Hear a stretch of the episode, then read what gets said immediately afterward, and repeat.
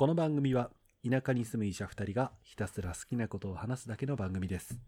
趣味日常サブカルちょっとだけ医療や健康について。そんな僕らのよもやま話。今日もどうぞお付き合いください。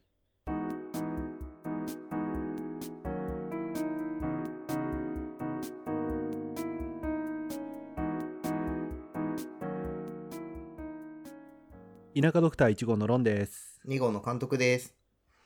今日もよもやまなことを喋っていきましょうはい決まりましたはい。もうね1年一年間これ喋ってるとうん。ここまで話してようやくちょっと落ち着く感じがあるねなんかね厳密に1年間喋ってないからね。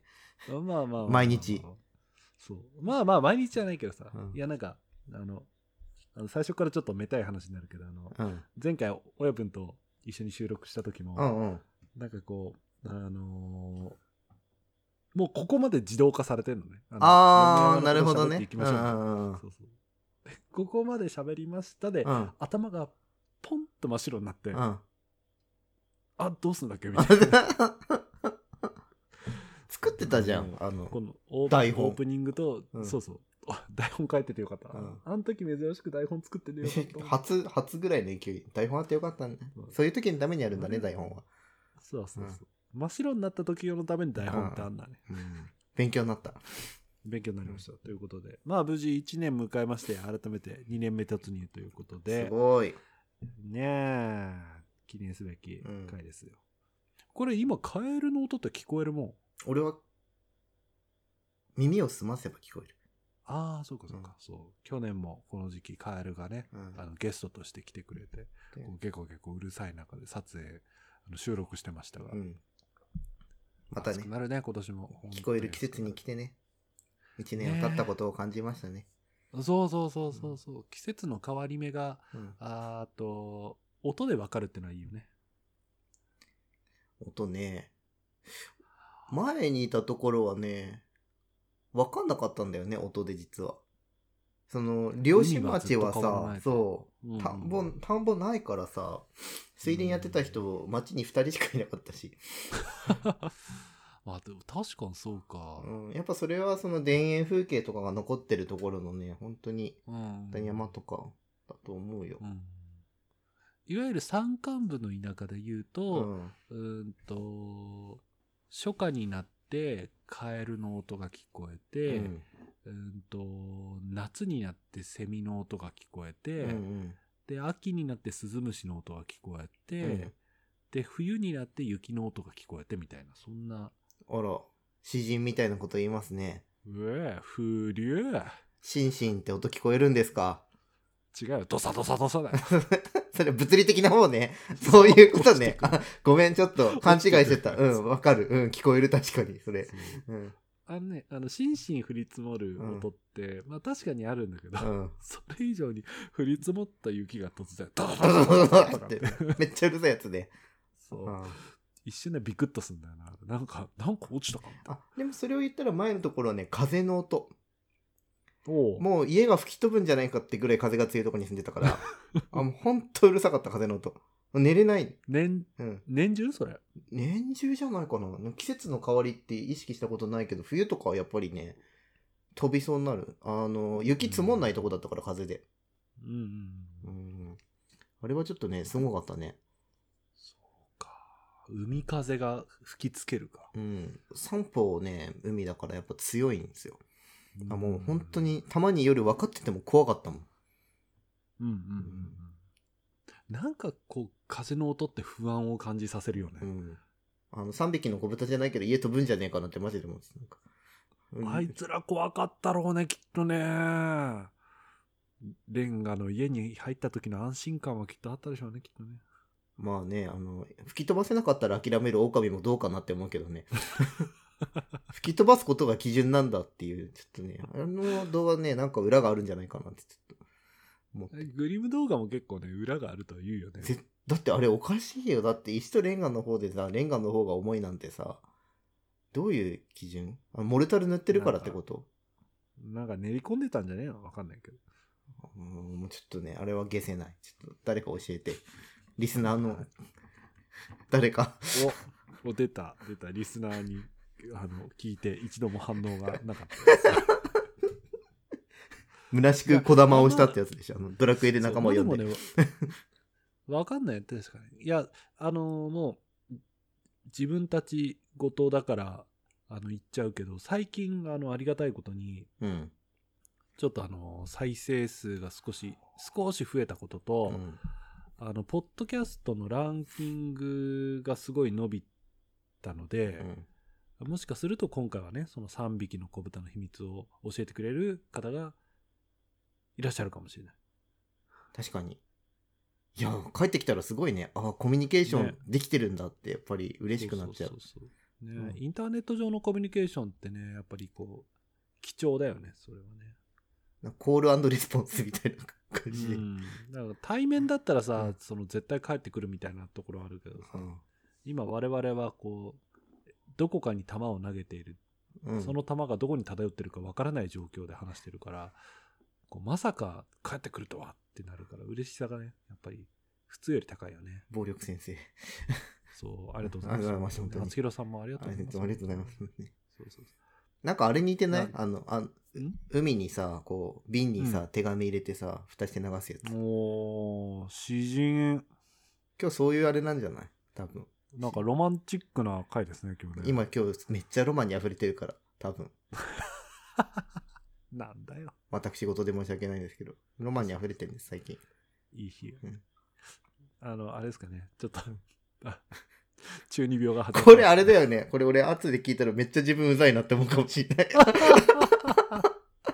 いやもうやめよアーカイブされんぞ、お前。死ぬまでアーカイブされんぞ、これ。う。元に戻ろう。普通の俺を。は あ、じゃあ、ちょっとだけ話戻す。あの、いはい。ポッドキャストランキングの話なんだけど、うんほんとね、えっと、まあ、俺は iPhone の Mac ユーザーだから Apple Podcast っていう媒体をよく見てるんですけど、うんだからそれってさ、あの、トップランキングが一応ね、200位まではね、バーッと見れるのよ。うーん。で、基本的に、あの、我々のようなバス停の、うん。あの、ポッドキャストはあれ、県外だったんですけど、うんうんうん3日、先週末ぐらいに突然ポーンとランキングが上がって、で、今、そう、じ史上初ですよ。あの、ポッドキャストのおすすめのところにね、我々の、あの、い田舎ドクターズのよもやま話がちょっと、名前を連ねてるんですよ。あれなんかさ、見たけど怖いね。なんか本当にそんなことあるんだと思って。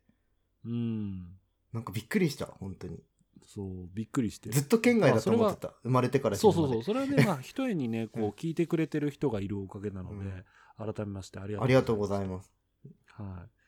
まあ、あの、我々、本当にあの、好きなことしか喋ってない、うん。ポッドキャストですので、まあ、こんな、こんな番組でよければね、ぜひ聞いていただければそう幸いですよねでございます。。うん。そう。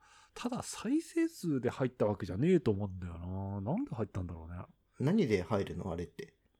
わかんない。裏金かなえ、持ってるの？ちょうだいよ、俺に。ない。俺にまず支払われるべきじゃない？あったとしたら確。かに。まあ、まあ確かにね。確かにね。確かにじゃないよな。監督にお金渡さなきゃいけないんだよ。バレたバレた。い別に不要に入れるつもりはねえぞ。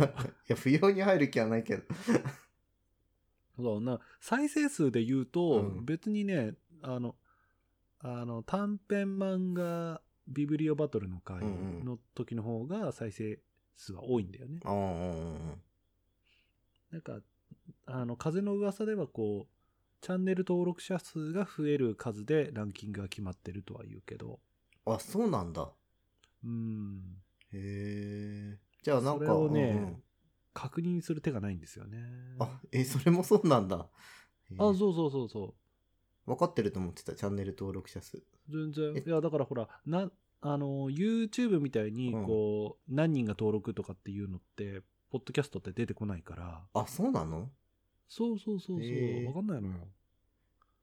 だからまあ答えは、あの、アップルさんの中にしかないんですが、まあそれ。れでもね、あの、いろんな人に聞いてくれてるのは、聞いてもらってるんだろうと信じて、うん。また好きな話を好き勝手やっていこうというところでございますよ。いや、本当ですね。本当に。でもありがとうございます。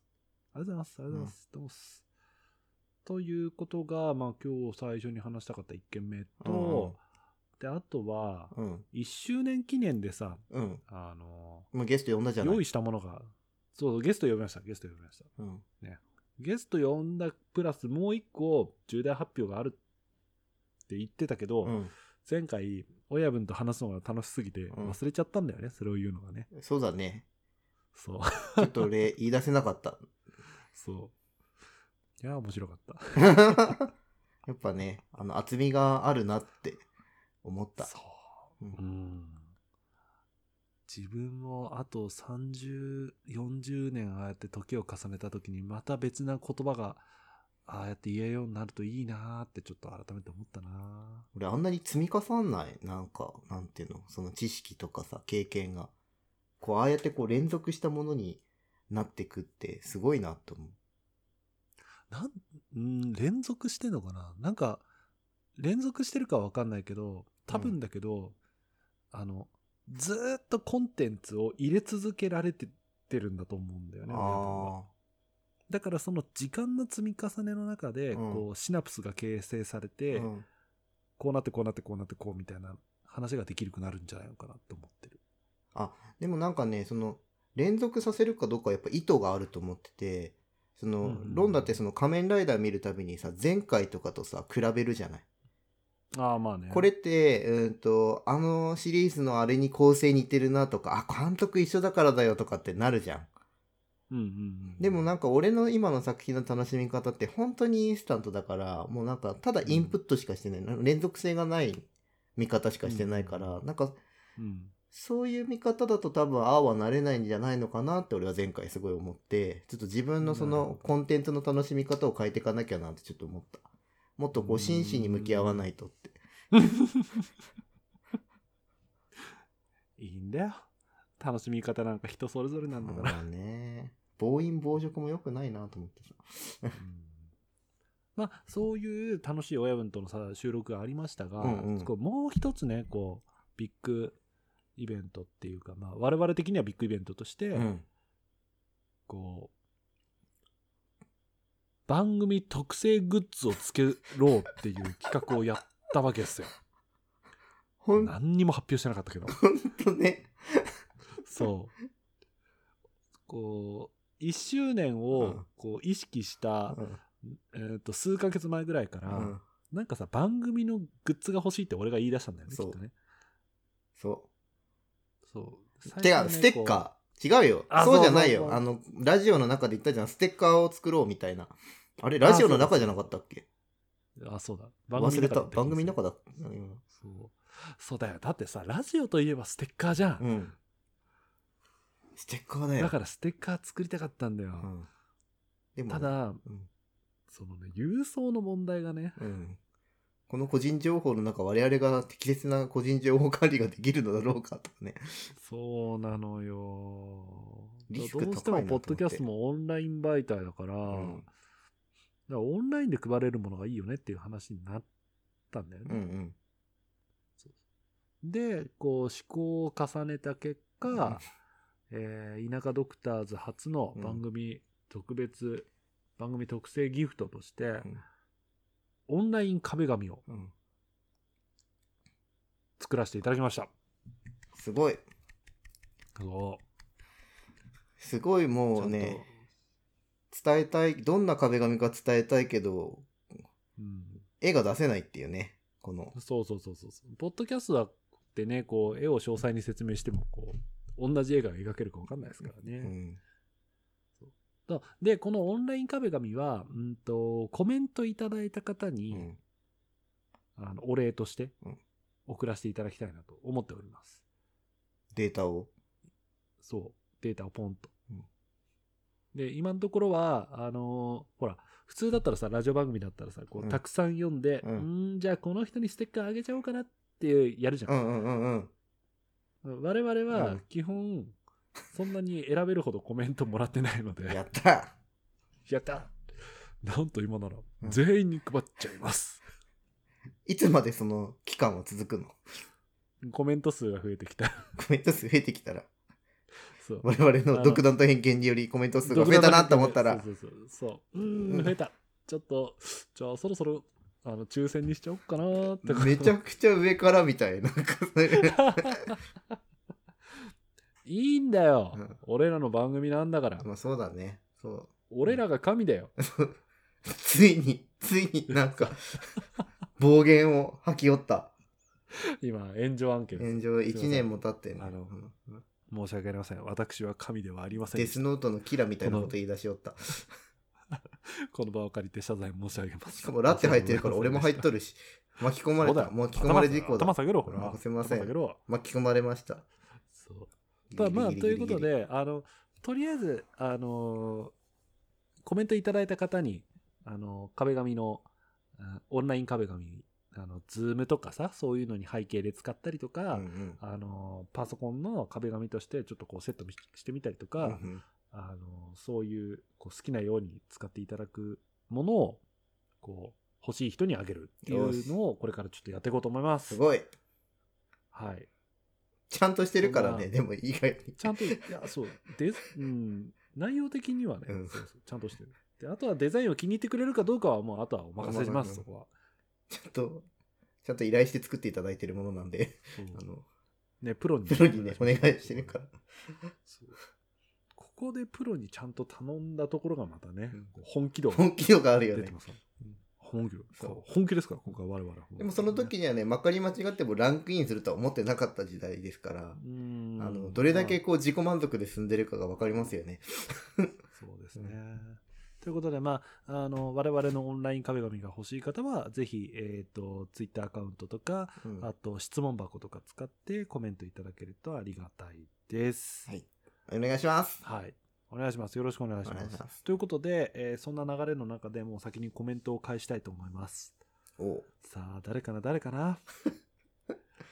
今日のじゃないの。もそういや、もちろん、厚弘さんですよ。それはもう、今日の厚弘さんですよ。あのね、前回、うんその親分との会話が楽しすぎて、うん厚弘さんのコメントを紹介しきれなかったの。だから今回は厚弘さんのコメントが2本。すいません、厚弘さん。ほんとすいません。はい。はい。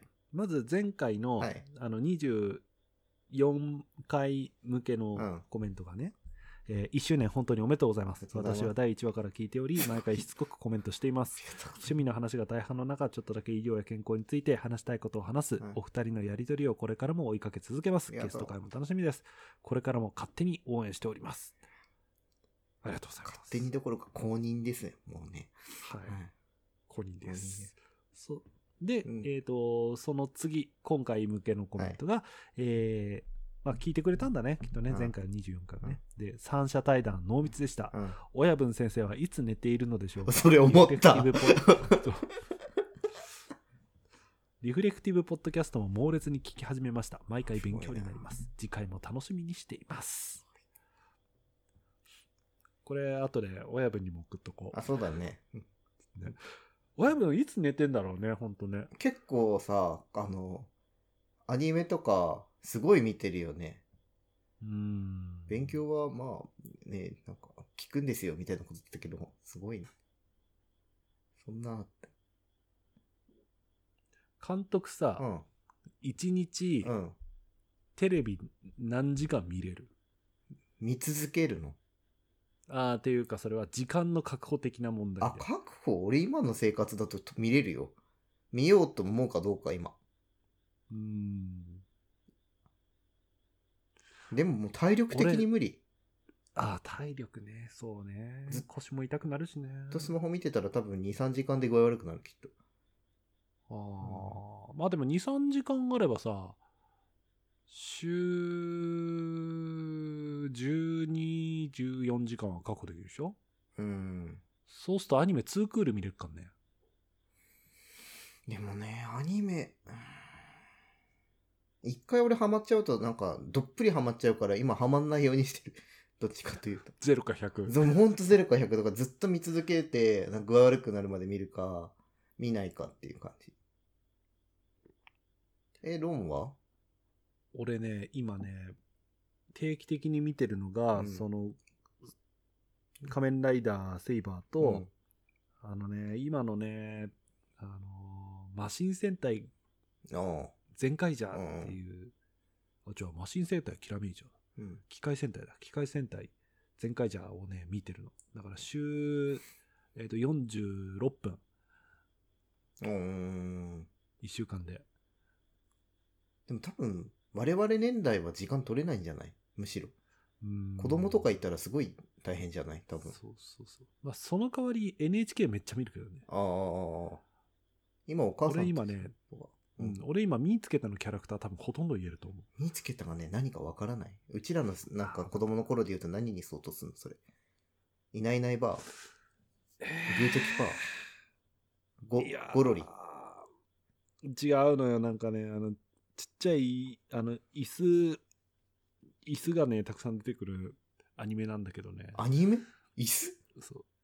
椅子がたくさん出てくるアニメって？あ、化け物語？さ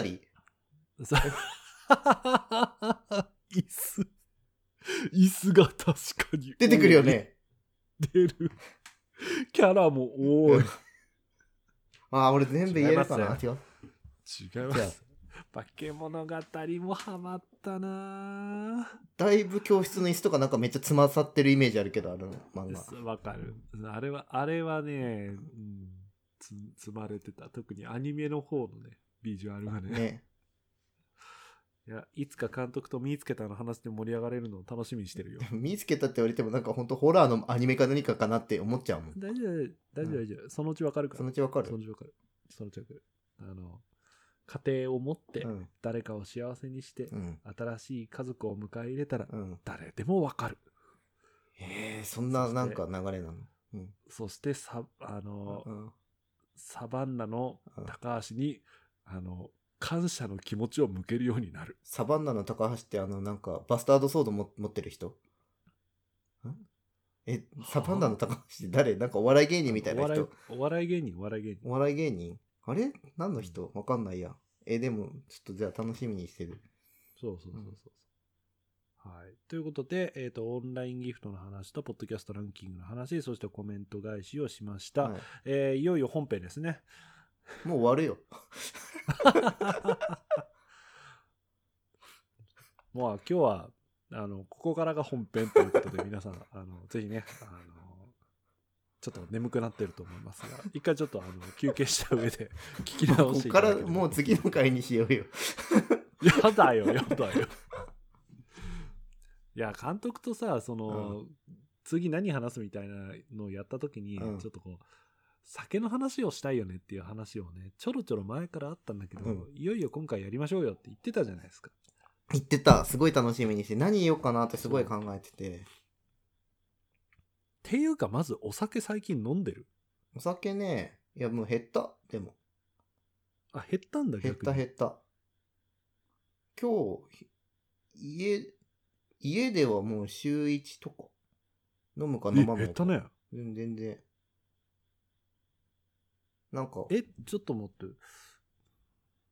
の毎日だってさ、去年、去年とかはさ、うん当直とかさ、うん。うん。あったわけじゃんあ。った。で、当直の時は絶対飲まないじゃん。うん。お？ん？いや、飲まない、飲まない。そ飲まない飲まない。飲まないのとで、それが今年になってさ、そういう夜の業務っていうのが一旦なくなったでしょ、うん。そしたらお酒の回数増えたりするんじゃないの？太るなと。あー、健康面ね。健康面と、あとね、やっぱりね、うん。あの、俺、お酒飲みすぎると記憶を失うことがちゃんと分かったから、あ、そうだっけ？へそう、なんか最近、すごい頻度なのよ。ーで、なんか俺いつか認知症になるんじゃないかなって最近怖くなってきて、ちょっとビタミン B 食べようと思って、今ちょっとあんまり深酒は控えようとしている。頑張ろうと思そっって。だから前ほど飲んでない。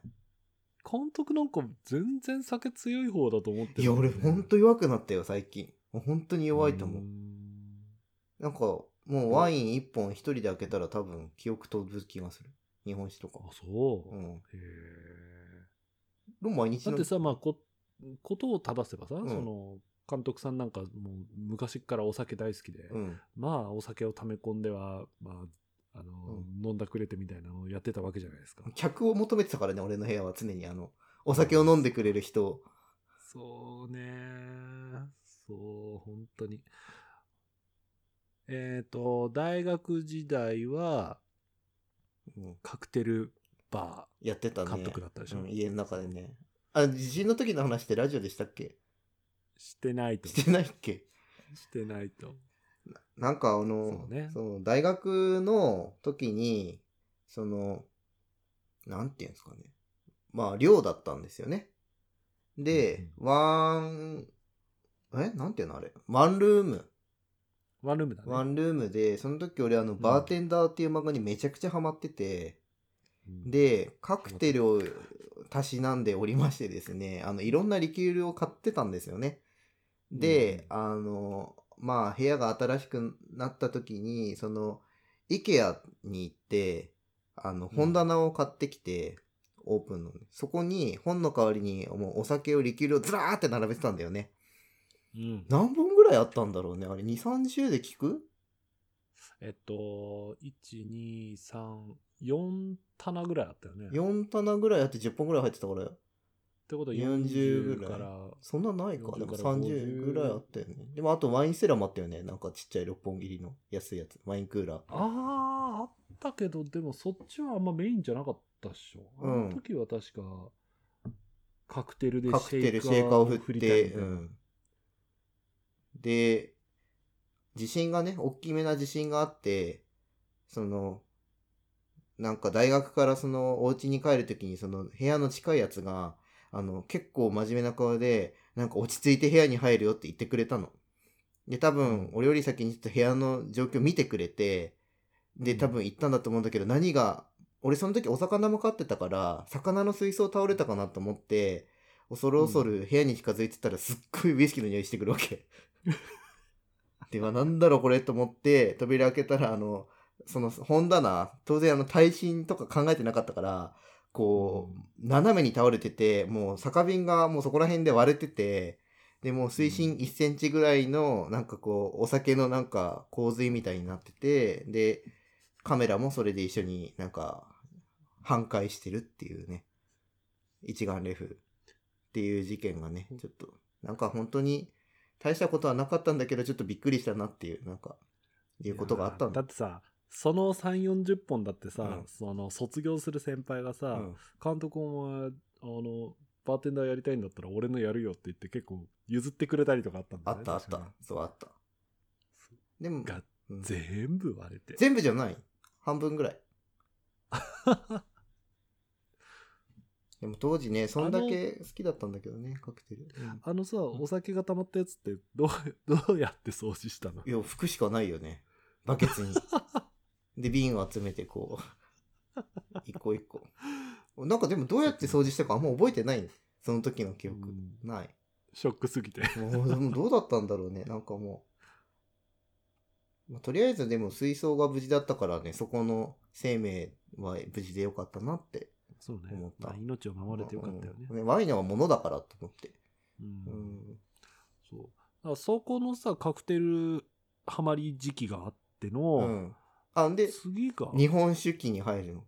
あそう日本酒だ。なんかワインとか、ワインもやってたじゃない？あの大学の頃。ワインもみんなでこうんう集まって美味しいって言ってたんだけどう、一、本がさ、いかんせん高すぎて、うん。で、その日本酒の方がコスパがいいって言って美味しい大吟醸をこう探し歩いてた時期があった。あとねワインにちょっとハマって日本酒かな。うん。酒屋さんにあの弟子弟子入りをするかどうかみたいな話をちょろっとしてたなんかしてたっけ？ことがあったよ。覚えてないしてたあの俺師匠見つけた気がするみあたいな。でもさ、そういうのはいるよね。なんかちゃんとそうやって教えてくれるさ、なんかあの自分の知識の元になる人って、なんか紅茶でもいたし、コーヒーもいたから、日本酒もっていう感じで。うんいやー、そう。あれは楽しかった。あの、新潟のね、酒の陣。あー、もう俺ね、苦い思い出しかない酒のジン。でもいろんな、もう、ひどい話しかないよね、俺。面白かったよ。面白かったよ記ね。憶に残る。そう。なんか、ちょうど俺がもう最終学年で、その、卒業旅行の時にね、行こうって言って、うん、で、なん、なんで、ロンは札幌だったんだっけ？なぜかね、あ違うよ。監督が、俺は札幌に、うんあのその時いるかうら、んじゃあ札幌から新潟に飛ぼうぜっていう話になったんだよ。でもだってロンまで来る必要ないじゃん、札幌に。でも、面白いから、うんで、ちょうどさ、俺はね、うんあの時に北斗星乗りたかったのあ、そうだそうだそうだ。もうそうそううんうんで、もう今なくなっちゃったからね、うんやっぱ乗っててよかった。あ、よかったよね。で、わざわざ北斗星電車で来て、うんうん。そう。で、北斗星乗って電車で 札幌まで着いて、で、札幌で合流して、おっしゃ、行くぞって違う違う、その後にさ、でも札幌で合流して何したいって言ってスープカレー食いたいって言ってスープカレー食ったじゃん。あ、これが俺たちの札幌だっつって。スープカレーだけ食って移動したんだっけど。うんでね、まあその後ね。そう。そう。あの、どうぞ着い。たのが小松空港なんですよね。新潟に行くはずがね。そう。小松ってあれ富山か？いや、福井。福井か。だって富山通過したもん。朝の特急で。いや、なんかね、本当に、いや、もう本当リスナーの皆さん何を言ってるか分かんないと思うんですけど、あの、僕が飛行機取ったんですよね、二人分。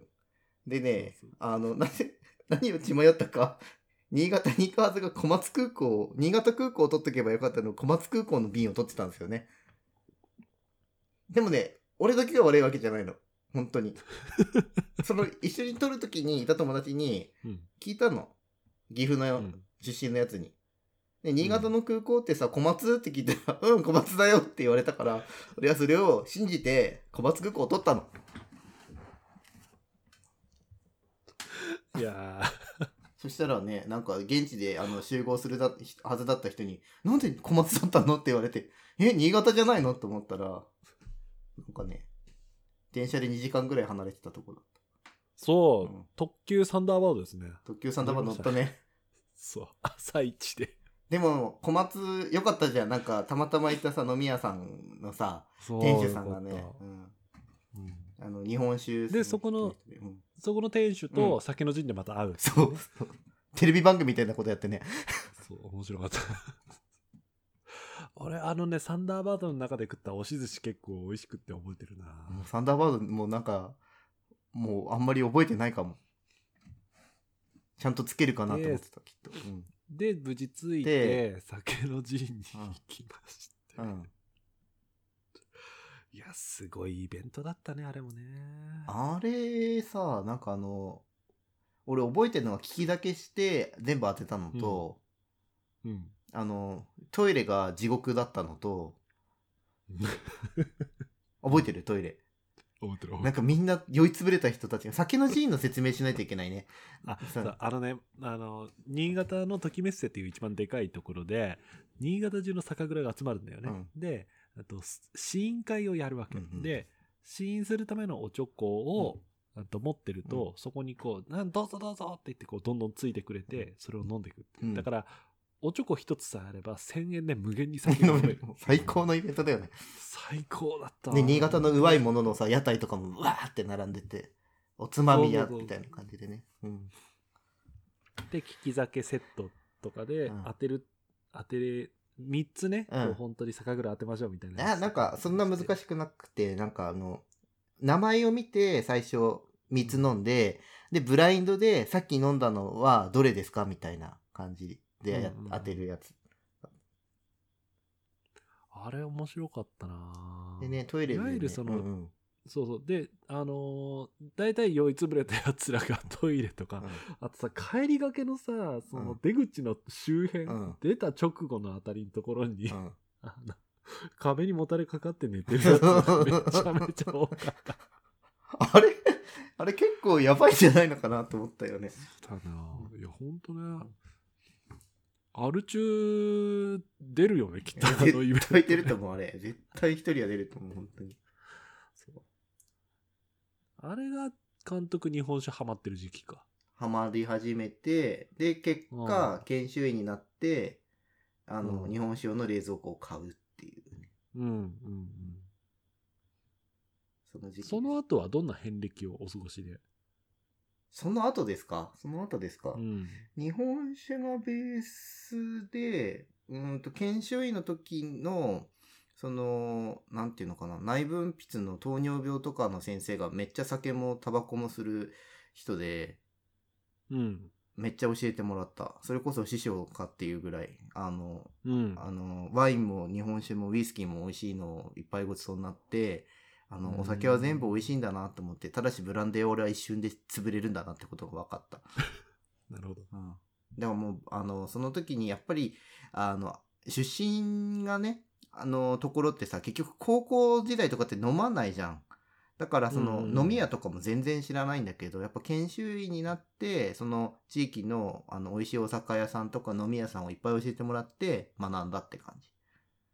で、あの、ここの、今日はこれが飲みたいからあそこ行こうみたいなのが分かってきて、で、日本酒の、なんかやっぱ大学時代はお金のさ、限界があったけど、なんか、その大人になって自分で稼げるようになったから、日本酒がある程度こう、うーんと、美味しいって言われるものは結構飲める立場になって、そういうのを飲んだりしたかな。まあでも、うん。あとまあ、ウイスキーに前よりハマったかなっていうぐらいかな。うんなるほどね。ん順調に大人の階段を進んだ感じですね。順調かどうかはわかんないけどね。ううん。ロンってずっとさ、ロン、ロンはロンでさ、特殊じゃない？お酒の確かめ方、大学の頃から。まあね、そもそも俺大学時代はこう、うん飲み会のたびに記憶を失ってトイレとお友達になるみたいな飲み方しか知らなかったですからね。そうだね。え、でもなんか俺の部屋に来た時はまだ落ち着いて飲んでたよ。まあ、あれはでも上級生だったからか。うーん、まあ誰かに継がれると開けなきゃいけないみたいな、そういうね、こう今思えば悪しき風習がこう延々と続いてるところでしたからね、あれが当たり前だって思ってた時期あったよね、でも本当に。やばかった、うんそう今今の今だったらちゃんと止めてあげたいって思うな。えなんか最近だよ、なんかあの、お酒飲んでて水くださいって言っても罪悪感感じなくなってきたの。あわかる、うん。それわかる。ね。チェイサーするのはビールか。すごい申し訳ないみたいな。チェイサーはアルコールでやらなきゃいけないっていうよくわからない、こうね、ウーロンハイとか。で俺ねあの頃がね本当に一番苦手だったのがもう香類焼酎なんだよね。あー、あの、死ぬ思い出しかないな。ともかくともかく狂月はまあいまだに狂月の瓶だけは嫌いなんだけど。今日月ね、ローン相性悪かったよね。そう。ただねその最近ね焼酎好きなのよ。そうなの？うん。芋焼酎と米焼酎は結構好きで。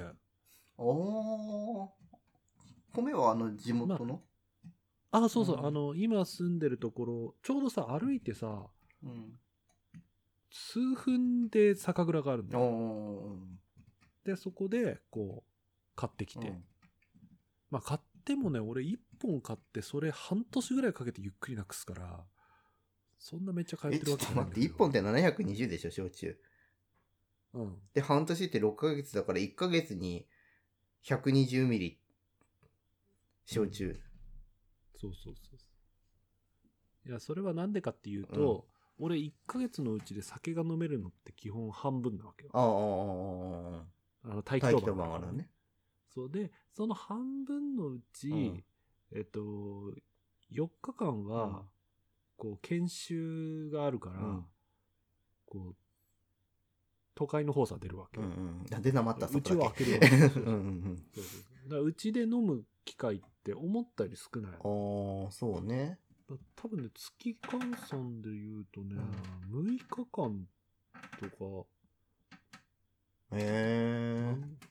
8日間とか。10日ないと思う。なんか毎日飲んでるイメージあった。全然飲んでない。あ飲んでむしろ村に今のところに来てからの方うん。が飲酒回数が減って、うん。多分体が少し締まってきたのはその影響だと。やっぱね、あの、ウイスキーとか焼酎太らないって言ってたけど、なんかよくわかんないけど太る気がする。うん。なんでだろう？太るのかな？というかまあ明らかにカロリーだからね。それは取ったら太るわな。どうなんだろううん。な。なんかでも俺取ってない方が代謝がいいのかも。肝臓が弱ってるのかな？なんかもう医者っぽくない、うんなんかもう話だけどね。なんか。こここのさあのアルコール分解能っていうのはさ、うん。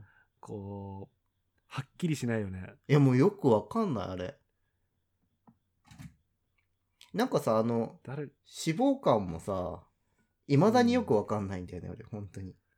脂肪肝もね、リスクリスクと言われているけど、うんなんていうかね、じゃあ脂肪肝があったらみんな、なんかこう、肝硬変になるのかって言われると決してそういうわけでもないし、なんか酒を飲んだから脂肪肝になるっていうわけなのかどうかもちょっと俺もわかんないし。犯罪者はみんな水を飲んでるから水をや飲むのはやめましょうみたいなそんな理論な感じがあるよね。そう。それは人間間はみんな死ぬわみたいなやつでしょ。ただ、ただ一つは間違いないのは、うんやっぱり肝機能がある程度上がっちゃってる人で、うん飲酒習慣がめちゃめちゃ多い人うんうんの場合、お酒をちゃんと休めばスルスル下がる。それは間違いいない。うんこれは間違いない。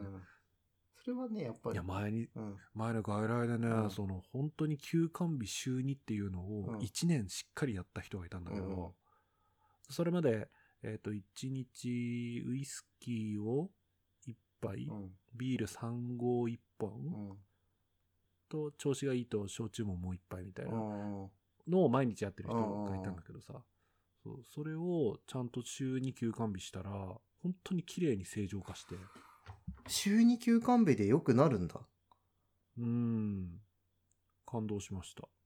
俺なんかさ、その肝臓工場だと思っててね、そのお酒を飲むと結局処理しなきゃいけないものが増えるでしょ、うん。で、週2日休んで、その、たまりたまったものを、なんていうのかな、全部こう、消化できたらいいけど、消化できない人もいるのかなと思って、あの、うん。もし肝臓良くしたいんだったら、1回1週間ぐらいはしっかりやめて、それからもう1回、うん。あの、き禁酒日を作ってくださいみたいなことは言ってた気がする。でもなんか、普通にやめてるだけでも良くなるんだね、週2とかで。まあ人によるのかな。うん。ま。人によるだな、うん。本当に人によるだわかんないよね。こここの指導もさ、うん。あのはっきりとした根拠ってやっぱり少ない領域だよね。オーダーメイドじゃいない？全部、ほとんど。そう禁酒にした方が絶対いいんだよ。まあもうね、もちろん。そう、ん。そう。しかしお酒はうまい。いや、では、うあれよ、漁師はお酒を睡眠薬に使ってるから、その5時か4時に寝るから飲むんだって人もいるから、じゃあ飲むなってもなかなかね。ね。やっぱり飲酒って結構その人の生活に関わってくるから、うん。こう一概な言葉って言えないよね。お酒やめてくださいってただポンとは言えないよね、なかなか。ね。まあまあ言うことは簡単だけど、うん。なんかそれはなんか好きじゃないな、うん。一応、どうやってって、だから俺も痩せてくださいって言われても、いや、そりゃなって思っちゃうから、そうだよな、うん。それで痩せれるんだったら、ん。監督そんなゆるふわボディしてねえもんな。本当だよ、ゆるふは言うな。いろいろな、やっては過ちを繰り返しながら、俺は生きてんだよ。あ聞きあこれもね俺大好きこの監督の今までのこうダイエットチャレンジ話。も本当好き。あれでも、まとめて取り扱ったことないんだっけ？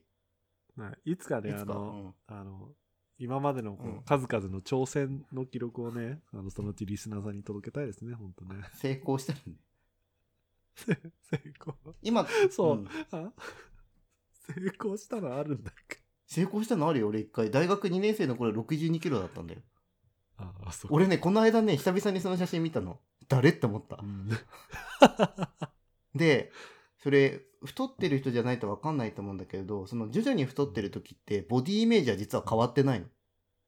うんだから、ある日写真を見て、え、こんなに痩せてたんだって気づくっていうことがあって、逆に俺、その62だった時も痩せてるっていう実感がなかったから、あの、ちょっと太っても、なんかどうせ俺の体型変わって、太ってるから変わってないしなって思ってたわけ。なるほどねだからなんか元の体型をキープしたいとかっていう欲がなくて、なんか転がり続けるように今ここまで来たから20何プラス何キロえ ?10? いいよいいよ、あうんいいよいいよいいよプラス 20? 何なの？みたいな。違う違う、俺はね、ロンのお酒遍歴の中で、俺の中の、その、とっておきエピソードとしては、ドブロクの話をしてほしかったの。ドブロック。そう。なんか酒造免許取るとか言ってて、ドブロクの作り方を学ぶとかって。いやーそうほんとさ。だから俺もさこうまあ立派なこじらせた大学生だったからさ、あのともかく何でも作ってみたいんだよな。ともかくいまだにそうなんだけどねあのね何でも自分で作ってみたいな、でその中でこう思いついたのがあドブロクだったら作れるんじゃない？みたいなところだったんだよな。あれ面白かった。でその頃さ、うんちょうどさ、なんか、あのー、2チャンネル全盛期だもんな、あの時な。で、2チャンネル見てた時に、そのドブロクの釣りか作り方みたいなのが流れてきてたんだよ。鳥ハムとかの時期でしょ。そうそうそうそう。鳥ハム流行った時だよね。うん。流行った時期。さだからこれ見ながらだったらいけるんじゃないかっていうふうに思いついてでかつ費用がそんなにかかんないんだよねって。うん。容器とお米と米麹と、あと水でいけるから、おっしゃ一丁やったろって言って作ってみたわけです、うん、面白かった。でそう。あれってさ基本的に麹菌がちゃんと発酵するように、うん暗くて涼しいところに置いておきましょうっていうのがあるわうんけよね、で、あの、我俺も、まあもちろん寮だったから、うんその、寮のさ、その自分の部屋って結構明るかったりとか、うんうんうんうん。なんか、で、ワンルームで小さいからなかなか物も置けないじゃん。うんそこで考えたのが、その、共用スペースのところ、あ、え、そうなの？うんうんうん。そうそうそう、そこの、うんこう、暗いところに置いとけばいいんじゃないかって思ったわけ。あるっけ？あの共用スペースに暗いとこなんて。うん、そうそう。あのね、ちょうどね、本棚と本棚の隙間ぐらいのところがあったんだよ。へえ。で、そこに置いてたわけ。うん。で、2週間？うん。1週間うん忘れたけどちょっと置いててさ、でそれでだいぶプツプツしてきて「うんおいいぞいいぞ」ってうん。言って出してうん。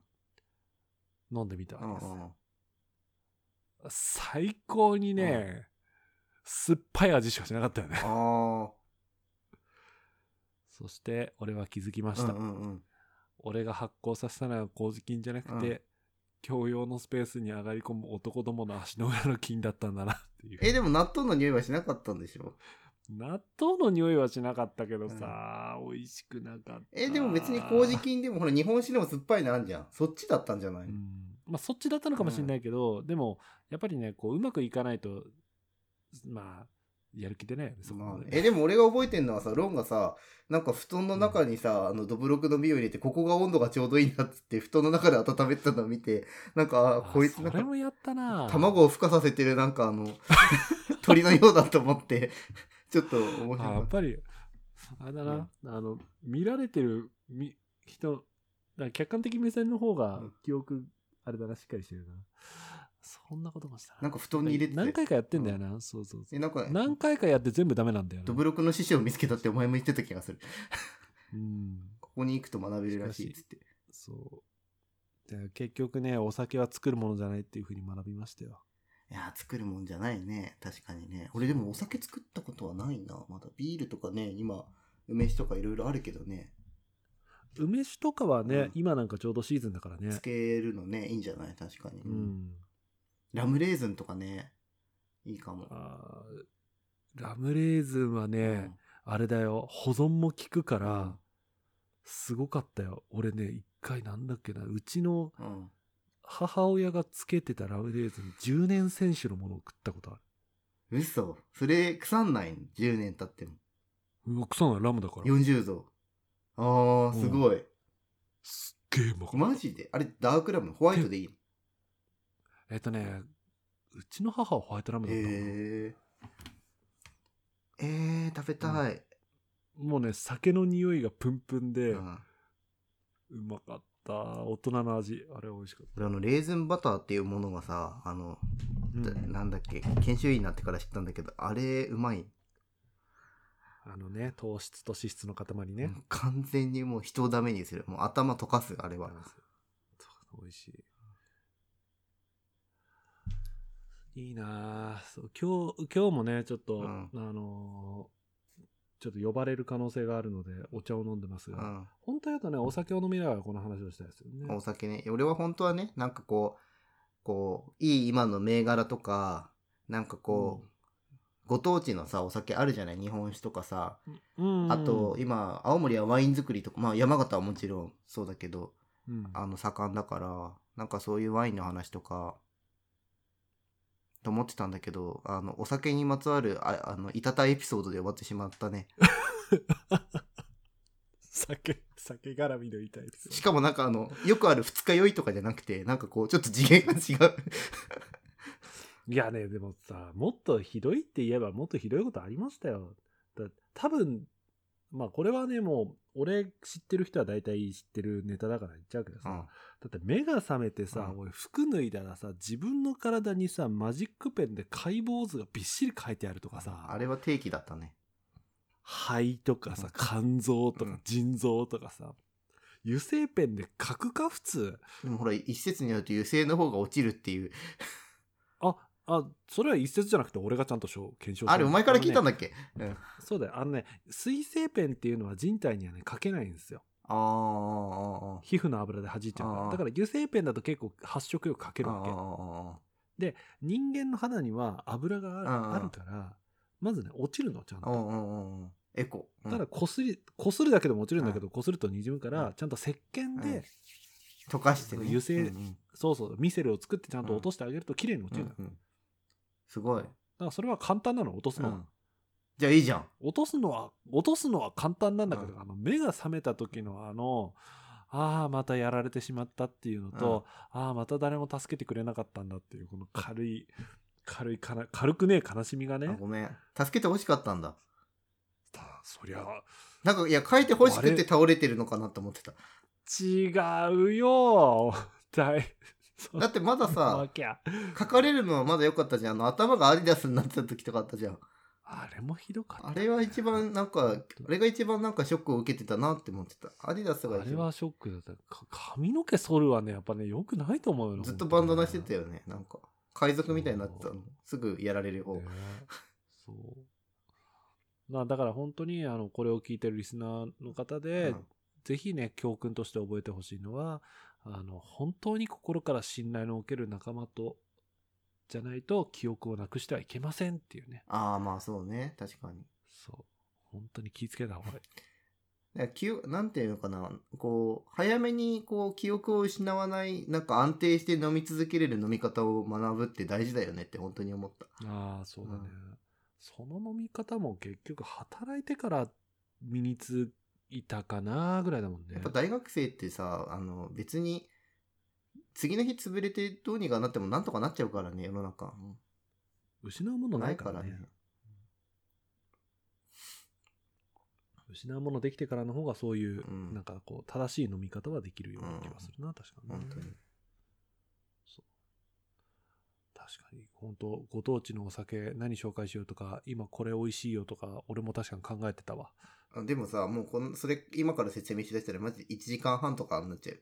この番組。うんまああの次回のネタができたということで、うん。これは取っておきましょうか、ね またしてもお流れっていう。よくあるよくあるよくある脱線脱線してよくこう本編のネタを忘れるパターンはあるお酒に関わる、なんかあの、味とかとかはもう関係ないエピソード集みたいな感じだったね。さ酒にまつわる痛いエピソードだよ。エピソードだよね、本当にね。はい。まあ、そういう、いいタイタイトルができたところで、うん今日はこのぐらいでお開きにしとくのがいいんじゃないですか、ね。そうですね。ねえ。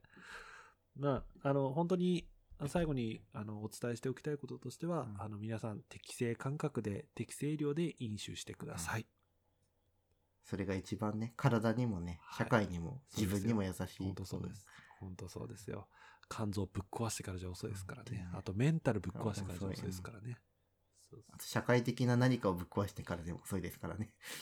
本当そうですよ。あの、気になる方はですね、あの、沖縄県のホームページにですね、えっ、と、沖縄飲酒21キャンペーンとかっていうのがあるんだけど、うんそれで結構自分の飲酒量のチェッカーがね、結構わかりやすいのが載ってるので、ぜひ使ってもらえるといいかと思います。あれやるとすぐアル中になる。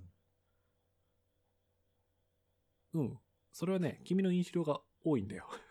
なんか、ずっと昔にやっ、あれ、それ、いつだったかな？なんか、産業医で似たのやった。なんかそのアル中かどうかの指標みたいなの。うん。あれすぐ、あの、アル中になるなと思って。それはね、今まで君の飲酒量が多かったんだよ。今多分大丈夫。余裕。うん。今が正しいんだよよ。かった。先生、僕、治りました。少し。おめでとうございます。卒業です。ありがとう。ありがとうございます、先生。はい、ということでエンディングに入りたいと思います。今日も僕らのよもやま話にお付き合いいただきありがとうございました。皆様からの温かい感想、お便りを募集しております。Twitter のダイレクトメールとか質問箱とかから投稿してください。Twitter アカウントは、アットマーク、田舎ドクターズです。お待ちしております。さあ、ということで、今日もうん好きなことを好きなだけ話しましたが、いやーね、どうなるかね。どうなるんだろうね。どうなるかね。また、我々好きなことしか話しませんまたいつもの通りに戻ってることを かもしれないからね。またお付き合いいただければ幸いでございます。はいそれでは皆様またお耳にかかりましょう。バイバイ。バイバイ